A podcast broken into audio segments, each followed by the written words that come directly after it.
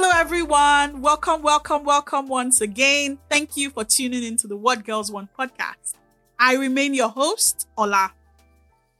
Although there has been a global rise in advocacy aimed at promoting and protecting LGBTQIA plus people's rights, there's still a lot of work to be done, particularly on the African continent.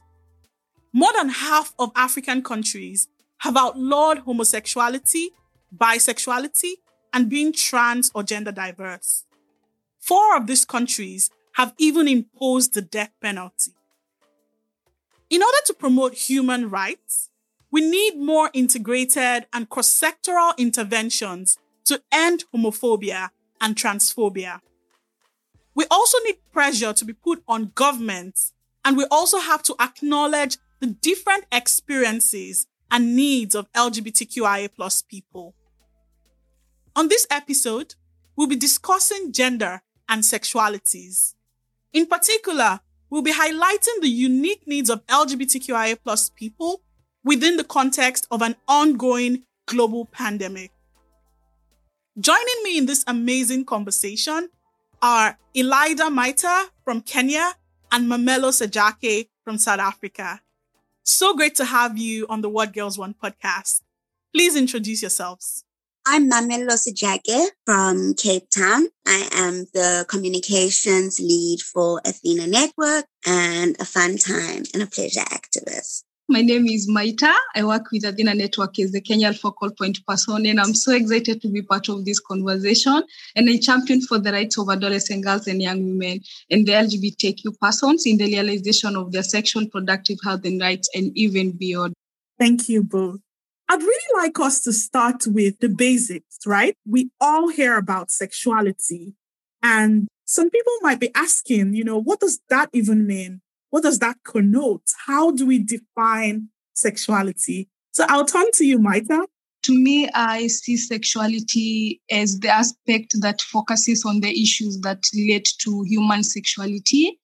And um, it develops and um, strengthens the ability of, for instance, the young persons, and those includes even the children in making, you know, the healthy and conscious um, decision. Thank you all. I think to me, that's what I understand by the word sexuality. It's the power to to understand yourself and to know that this is who I am and this is how I would want to identify myself. I really love the emphasis on identity. This is who I am. Mamello, do you have anything to add to that? I would say, in addition to that, I would say that sexuality speaks to who you are attracted to sexually and romantically and your relationship with with sex and relational yeah who you're attracted to and sex so sexuality can also refer to your relationship with sex or the absence of sexual sexual feelings or wanting to have sex. Thank you very much, Mamello. Now I'm wondering, how does sexuality as a concept, you know, you've unpacked the term as relating to identity, relating to sex, who you're attracted to, but then how does that either intersect with gender equality or relate to gender equality? All right. Before we go to that, can we define what gender is? Because I think it's often misunderstood or confused with sex. So my understanding, sex would be the physical, speak to how we are categorized physically and speak to like your, re- like, um, your sexual organs and the physical. And sex is, is female and male and intersex people. And then gender then speaks to how you express yourself and how you identify. So one's gender is not always consistent with how they are socially categorized based on their sexual, their sex. So it is a way of expressing yourself and navigating the world and identifying. That is gender. And then a person shouldn't be treated differently or disenfranchised or suppressed based on their sexual identity or orientation or their gender, their gender identity or their gender expressions. And it's the acknowledgement that we are all people, irrespective of our different ways of being and expressing ourselves and how we are categorized. And we should be treated equally and equitably based on the fact that we are human beings before anything else. Everything else is just a plus. I totally agree with that. We're human beings first. Elidah? To me, gender equality, I would like to share this from my own experience as a queer person. And when I think about gender equality all the time, I think to myself, how do we get into this beautiful land of equality? I like to call it that because it must be so beautiful. Um, you know, we'll be having equal opportunity, access to healthcare services without any form of um, discrimination. I look forward to that. So when I think about gender equality, that's what I think about. It's the equal access to resources, to opportunities, regardless of gender identity, sexual orientation. And um, also I think of gender equality. I see it from a point of maybe perhaps speaking about human rights in the context of gender equality. You know, human rights are universal. And even when we speak about human rights violations of LGBTQ persons, for instance, here in Kenya, we have sexual and gender based violence, a silent pandemic that is here with us, but no one talks about that. And it's because it's connected with sexual orientation. These are the LGBTQ persons. It's not a concern, you know? So to me, gender equality is embracing the diversity that is here with us, and that includes persons living HIV, persons with disability, the most marginalized persons, and those are the LGBTQ persons, the displaced persons. It is taking this road to equality altogether. Thank you so much. I could listen to you all day. I mean, I love how you really brought out the intersections. And at Athena, we always say that intersectional feminism is the way to go. A lot of these issues are really interrelated. You can't talk about gender without sexuality. You can't talk about gender equality without realizing that some people are more marginalized or in a, a position to be more discriminated or more disadvantaged because of their HIV status, their ability or disability, and several other factors. So it's really great that you highlighted that and really brought that to the fore. Thank you. Now, there is um, something that we've been really bothered about in, within the feminist movement, and that is the role of culture in perpetuating several kinds of hate, homophobia, biphobia, transphobia, and several shades of hate, like I like to call it. What do you think about the role of culture in actually perpetuating these forms of hate against people of diverse sexualities and gender? How do you see culture playing that role in perpetuating all of these forms of hate? I think for me, it all goes back to and boils down to the colonial project and colonialization. Because if you look into, Af- and Africa isn't a country, but across the region and across the continent, there's a rich history of queer people existing.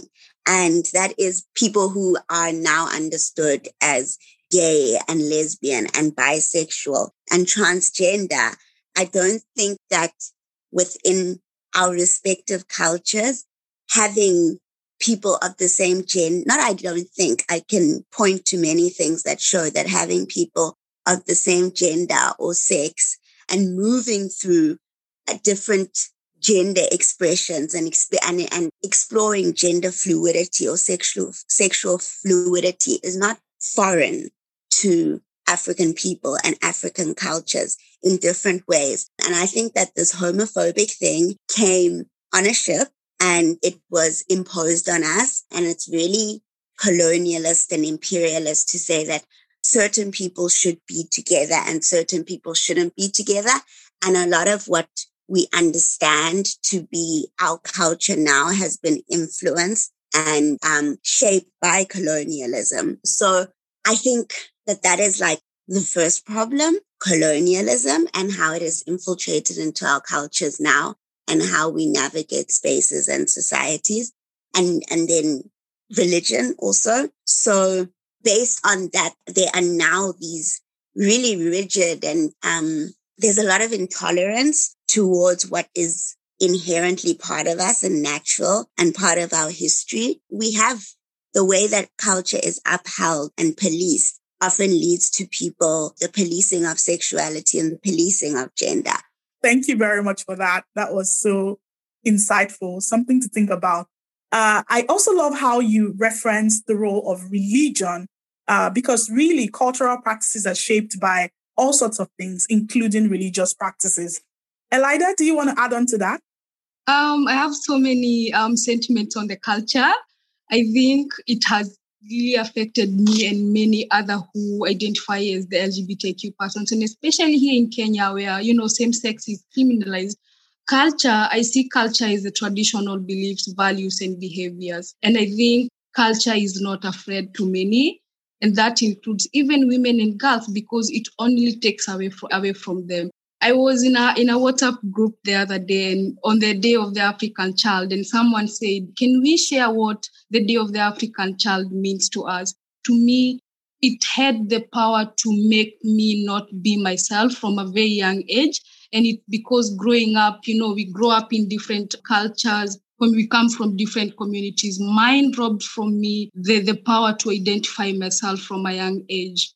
You know, it's it's really interesting how a lot of these beliefs and practices are ingrained in us without even, you know, being conscious of that, how it consciously becomes a part of us. And we have to consciously unlearn it. And there's really some conversations around the pandemic and how it has intersected with LGBTQIA plus people and the issues that they face, right? What do you think are the specific needs, particularly when it comes to sexual and reproductive health for LGBTQIA plus people, adolescent girls and young women, and the key issues that affect their health and well-being during the COVID-19 pandemic. What do you think are those needs and those issues that particularly need to be highlighted within the context of the pandemic as we all recover and continue to build our resilience? On the aspect of sexual reproductive health rights in the in the midst of pandemic, I would say that we still have those gaps that exist and we have others that keeps on emerging. I like to think if we fought COVID-19 and now we are talking about, you know, climate change and everything, who knows what pandemic we wake up to tomorrow? I think direct and um, unrestricted funding, maybe to meet the needs of the LGBTQ person, it's really key, even in the midst of pandemics. Allocation of fundings, allocation of um, resources to just focus on the sexual productive health needs of the LGBTQ person. That has long been forgotten. In Kenya, LGBTQ persons do not practice safe sex, and it's because there are no commodities that are tailored for this population. You'll find that if, for instance, if I could walk to a health facility to access these services, I am more likely to be policed or even be called out. And that to me is a barrier. Wow, you've really highlighted those gaps. Mamello, do you want to add on to that? One thing amongst many other things, but something that I observed during the lockdowns that I don't think that there was nearly enough conversation about is how access to healthcare was limited for a lot of people. And for trans and gender diverse people, this meant that there was a lack of gender affirming healthcare. Already in South Africa, it is hard to access gender affirming healthcare. There isn't enough hormonal therapy is, is not easily accessible medical facilities or healthcare facilities, most of them aren't equipped to support and cater to the needs of trans and gender diverse people. And because there was a prioritization of COVID cases and COVID related care, this meant that people couldn't go to the clinics or to the hospitals or wherever they go to to get hormonal therapy, which means that people weren't taking um, the therapy they need it. This means that people experience more gender dysphoria. This means that there were higher rates of, of suicide and just of a mental health, mental health crisis. And then there's also the case of, at least here in South Africa, there's a constant shortage of hormones. And that was heightened during the pandemic. then there's also the fact that we aren't taught as a queer person. I did not know that it was possible for me to contract an STI when I have sex with another woman. I thought it was just when I have sex, sex with men. There's that barrier to accessing information. And in other parts of, of the continent, it is absolutely inaccessible. I think we are a little, a small group of us in South Africa are a lot more privileged than others that I know where to go to get dental dams for free. I know where to go to get internal condoms and finger cut. And because we are often erased and marginalized, there not only are our needs overlooked, but also the conversations about what we need and our vulnerabilities are also overshadowed and not taken into consideration. And also there's a lack of visibility. So like, I don't even know if my father knows about the issues that I face when it comes to healthcare because it's never been something. There's also that if it's not something you experience or something that, that affects you or within your realm of conversations, then you won't know. You've raised really deep issues. And I really think it's interesting how you point to access to information on all of these issues on sexuality, on gender diversity. And I've heard a lot of feminists championing comprehensive sexuality education as that silver bullet solution to raising awareness about all of these issues. I'd like you both to speak a little bit about what we mean when we say comprehensive sexuality education, CSE. What do we really mean by that? And how can that be a solution to increasing awareness of all of these issues around sexual orientation, gender identity, and expression? Um, sexuality education to me, I would see it as a tool that is used to, to strengthen the ability of young persons from an age that is from, you know, from a very young age to make healthy and conscious decisions regarding um, their sexuality, physical health, um, relationships, all, all that aspects of making healthy and conscious de- decisions. Like I mentioned, when we started growing up, I did not have the right information. And I remember growing up, I saw two women who lived together. And I used to ask my mom, who are these people? Because I was young and, and I could hear stories of these two women. One of them cannot have children. There is lack of the factual information. This can also result to coercion, you know, the harmful cultural practices like female genital mutilation. If we have comprehensive sexuality education, we can prevent um, some of these cultural practices like female genital mutilations because you're empowered enough to know that this is wrong. Comprehensive sexuality education also enables young people to protect and advocate for the for the health and say no to some of these uh, practices, like I mentioned before. If you are empowered enough, you know that I am aware of the harmful cultural practices. I know of when the cultural behaviors and, and influences are not doing me good, but robbing from me. And I would also like to look at that body autonomy coming from sexuality education. And that to me is the freedom that every child must have because that is lacking from the African um, culture. The CSE often assumes that students are heterosexual using the gender binary you know, forgetting that we have others who cut across and beyond. Um, sexuality education we have in schools, they do not talk about sexual orientation. They do not talk about gender identity. And when they do, they often give information that is not accurate and that can, you know, can deeply affect those who do not conform to the to the societal norms. That's really great. Uh, how you went to the nitty gritty of having holistic, inclusive sexuality education across our schools. Mamello, do you want to add to that? I'd add two things. And one, that it would be a lifeline for a lot of us queer folk. Because, and when I say queer folk, I mean an umbrella term for people within the LGBTQIA plus community. And I, for one, think that I would have, I would have been comfortable in my sexuality a lot at a at a younger age if I was taught that it's okay to feel the way that I feel and be the way that I am and that I would have seen more people like me thriving and existing in the world. So that would have been great on a in terms of navigating my identity. And I think that in as much as we advocate for comprehensive sexuality to be in schools and for young people, I think it's equally important that we have sexuality education in and out of schools. So within the formal schooling system and outside. And I don't think that is productive for just to be targeted at young people because we don't live in isolation. Programs should also be targeted at or catered to our parents, to our caretakers, to healthcare workers, to policymakers, so that we aren't the ones taking in this information. We need we need holistic and, and healthy and receptive environments where we can thrive. Um, and that's not something that we can do on our own. Everybody should be getting sexuality, comprehensive sexuality in one way or another. Thank you for reminding us really that sexuality education is for everyone, not just for young people or people in school.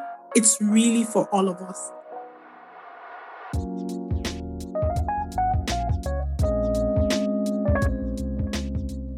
Just to wrap up our conversation today, do you have any final words uh, for particularly for stakeholders and decision makers who are shaping COVID 19 response and recovery because we're still living through a pandemic. You know, it's here. Do you have any final words for stakeholders and decision makers to ensure that COVID 19 response efforts are inclusive and reflective of the diverse people that we have? So I would say that there's absolutely nothing more public and visible than sex at the core of everything and any and everyone. We are all sexed and we are all gendered and we cannot begin to look at anything to interrogate anything holistically or productively and think about what sustainability looks like without taking gender into consideration. And I would also say that we are here.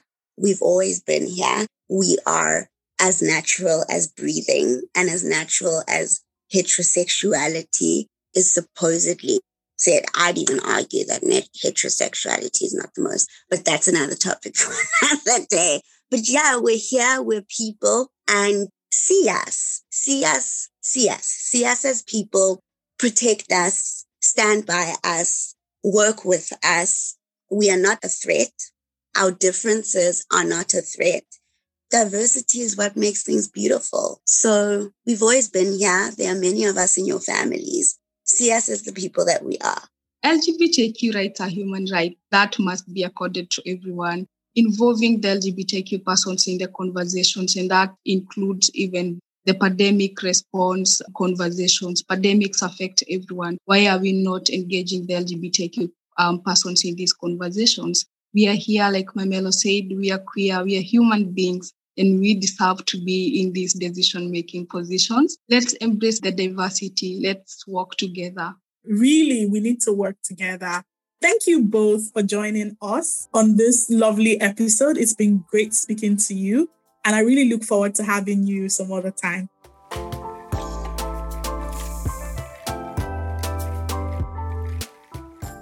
Thanks to the team and our lovely guests, Elidah and Mamello. Thank you for listening as well.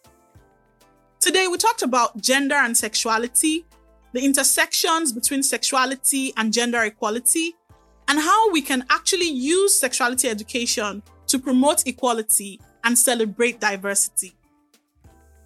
This episode is hosted by me, Olaoluwa Bagun, co-produced by Mamello Sejake and myself, edited and mixed by Andile Msomi, and brought to you by Athena Network.